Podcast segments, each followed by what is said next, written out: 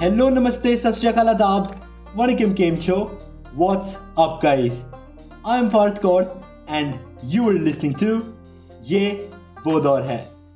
Nelson Dilip Kumar collaborating with Rajnikanth in an Anirudh musical gave me one good reason I should not be pumped up for Jailer. Having known that the film is going to sail on the star power, I went in for the movie anticipating some peppy sequences, keeping in mind who the filmmaker is. The movie stars Rajnikanth, Yogi Babu, Vinayakan, and many, many more. The storyline of the film revolves around Muthuvel Pandian, played by Rajnikanth, and how he, being a family man, is very docile, enjoying his retired life. How the main conflict of the movie triggers Muthu and he turns into a total beast forms the basic storyline of Jailer.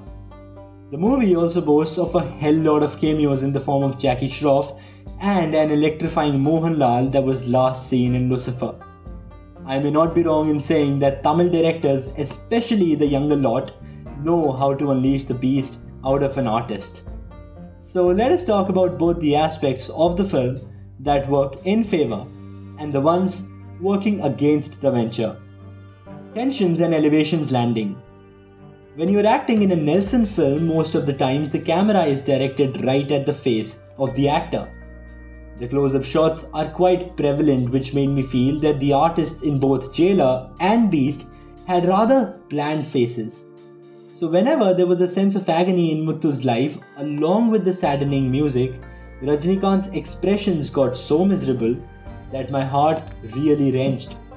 Talking about the elevations, it was Anirudh who, with his exhilarating music, hit it out of the park.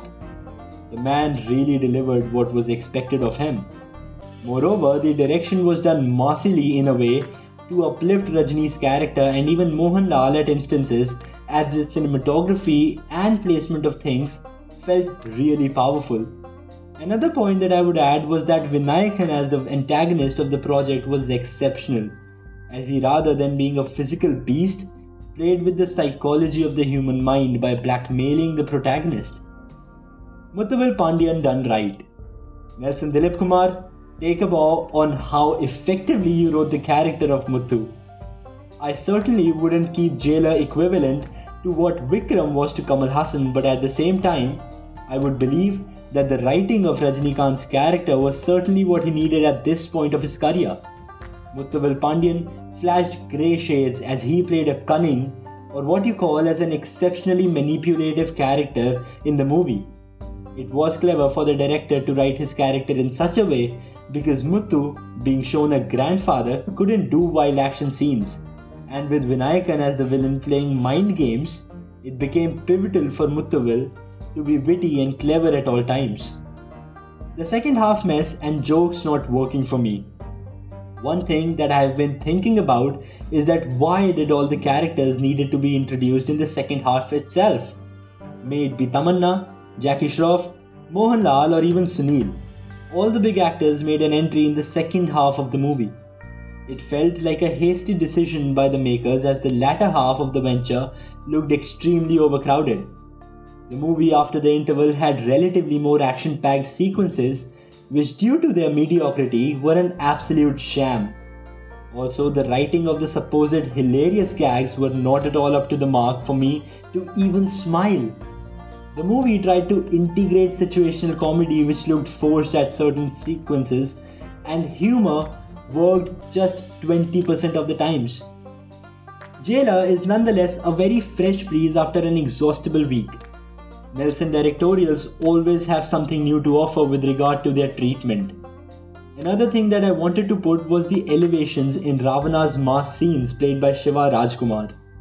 Yogi Babu and VTV Ganesh are the actors who are now used to on how Nelson works and easily adapted to the tone of the movie.